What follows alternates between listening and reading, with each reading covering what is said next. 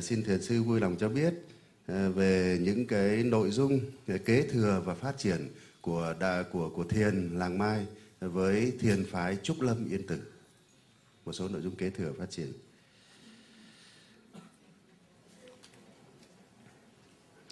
À, có một cái ờ, câu hỏi nữa là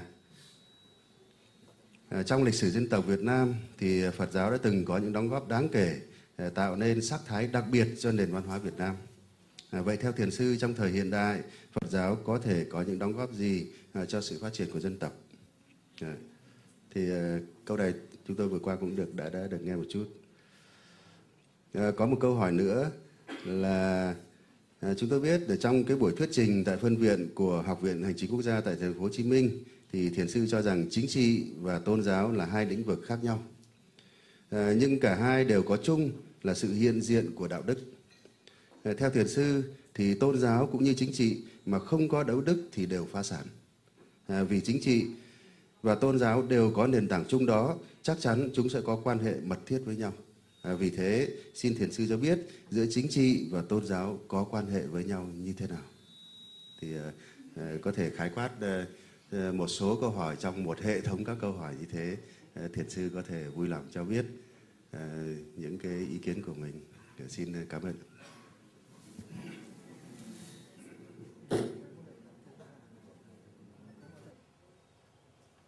tôi thấy rằng là đạo Phật đó, nó có một cái yếu tố rất là quý đó là thái độ bao dung không có giáo điều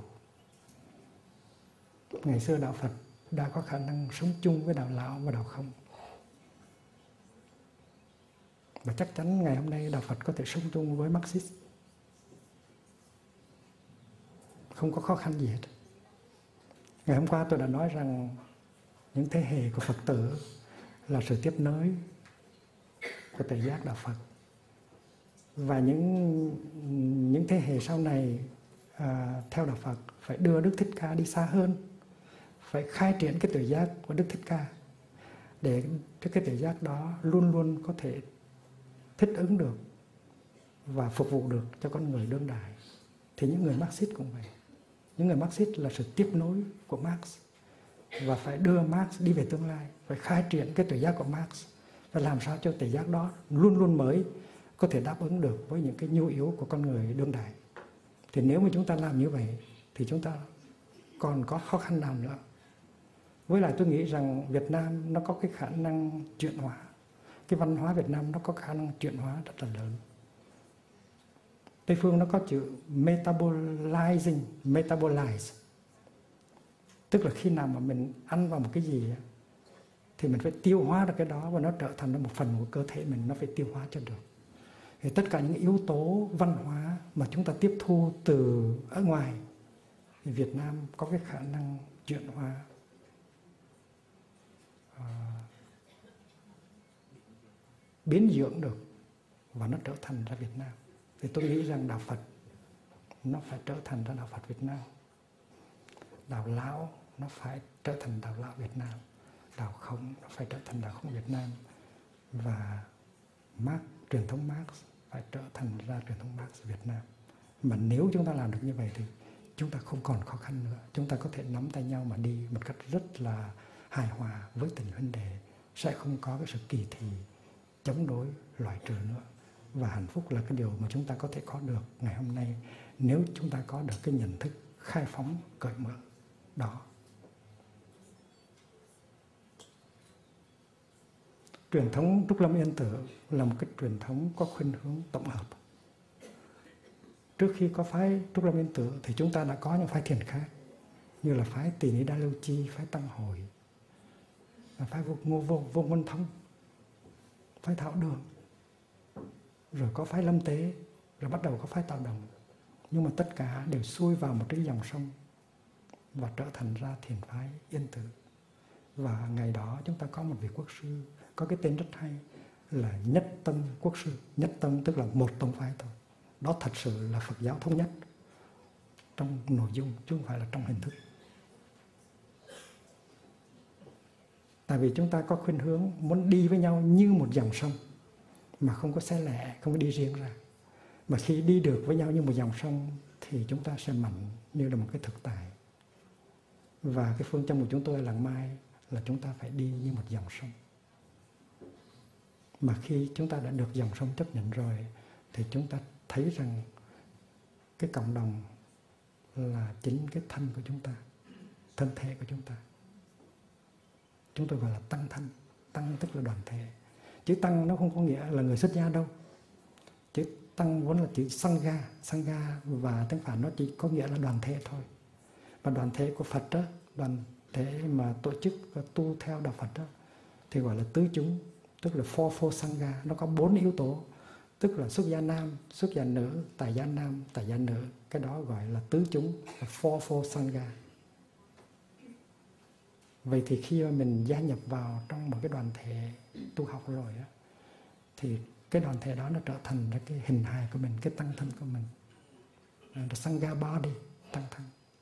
Cũng vậy, khi mà mình đã có tình huynh đệ rồi, thì người nào cũng là thân thể của mình hết. Và mình thấy được cái nỗi khổ niềm đau của họ chính là nỗi khổ niềm đau của mình. Những khó khăn của họ là những khó khăn của mình. Và khi thấy được như vậy rồi thì sẽ không còn có cái cá nhân chủ nghĩa, sẽ không còn cái chuyện đi tìm hạnh phúc riêng, có những giấc mơ riêng, tại vì chúng ta có một giấc mơ chung. Và vì vậy cho nên Trúc Lâm Yên Tử là một cái thiền phái, nó có khuynh hướng ôm lấy tất cả mọi truyền thống. Và cái thiền phái Trúc Lâm Yên Tử đó, nó có tính cách nhập thế, vào đời, chứ không phải là đứng ra ngoài cuộc đời. Chúng ta hãy tưởng tượng ông vua con tức là vua uh, uh, anh tông ngồi trên ngai ngồi trên ngồi trên ngồi trên uh, ngai vàng để trị nước. Vậy thì khi mà mình gia nhập vào trong một cái đoàn thể tu học rồi á thì cái đoàn thể đó nó trở thành là cái hình hài của mình cái tăng thân của mình.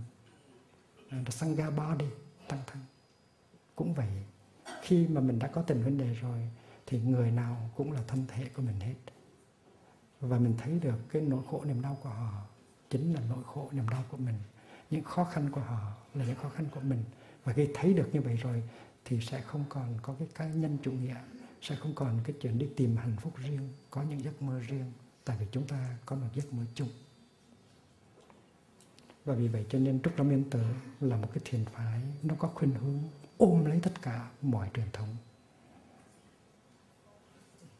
và cái thiền phái Trúc Lâm Yên Tử đó nó có tính cách nhập thế vào đời chứ không phải là đứng ra ngoài cuộc đời.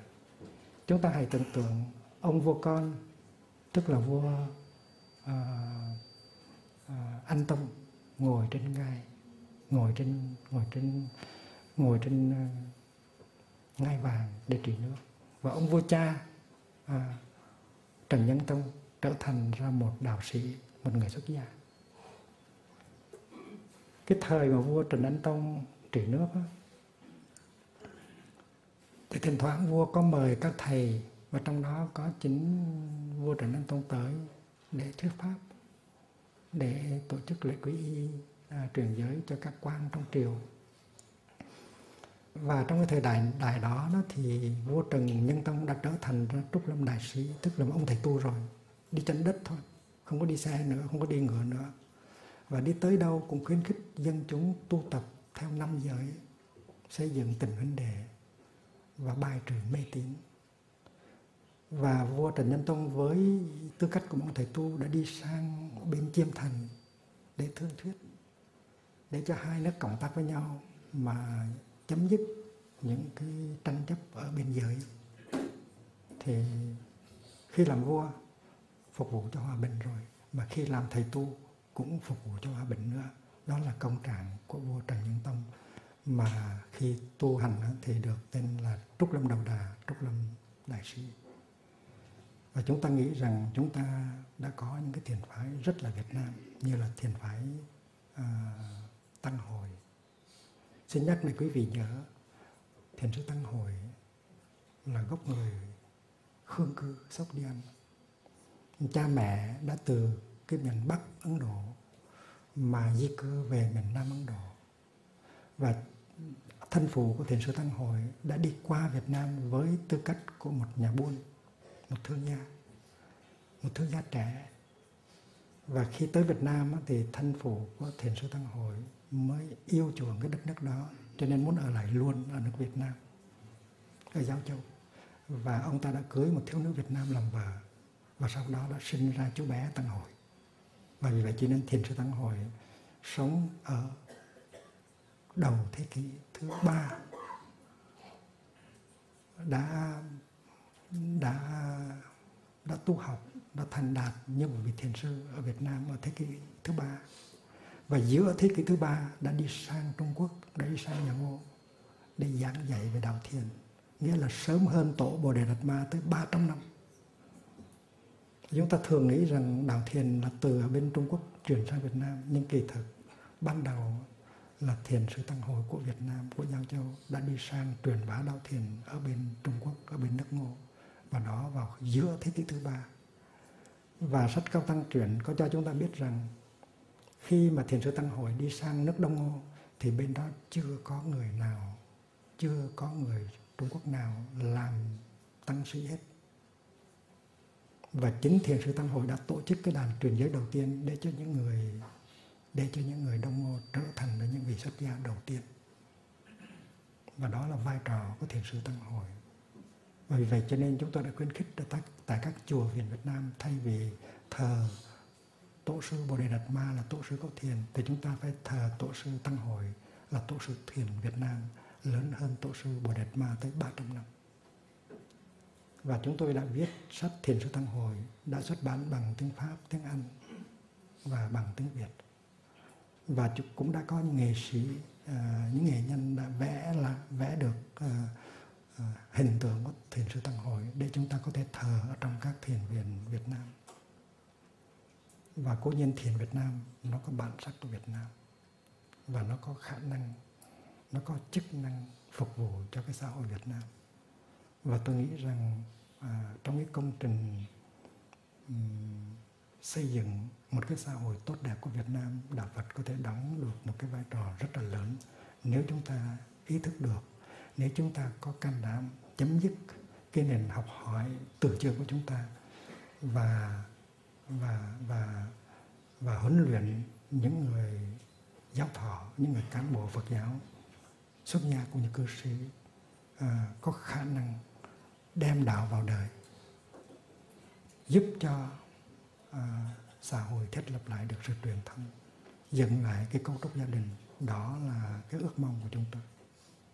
Xin cảm ơn quý vị.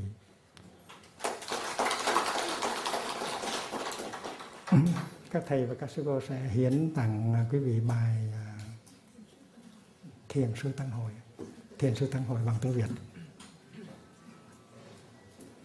thầy các sư có thuộc không? Ừ.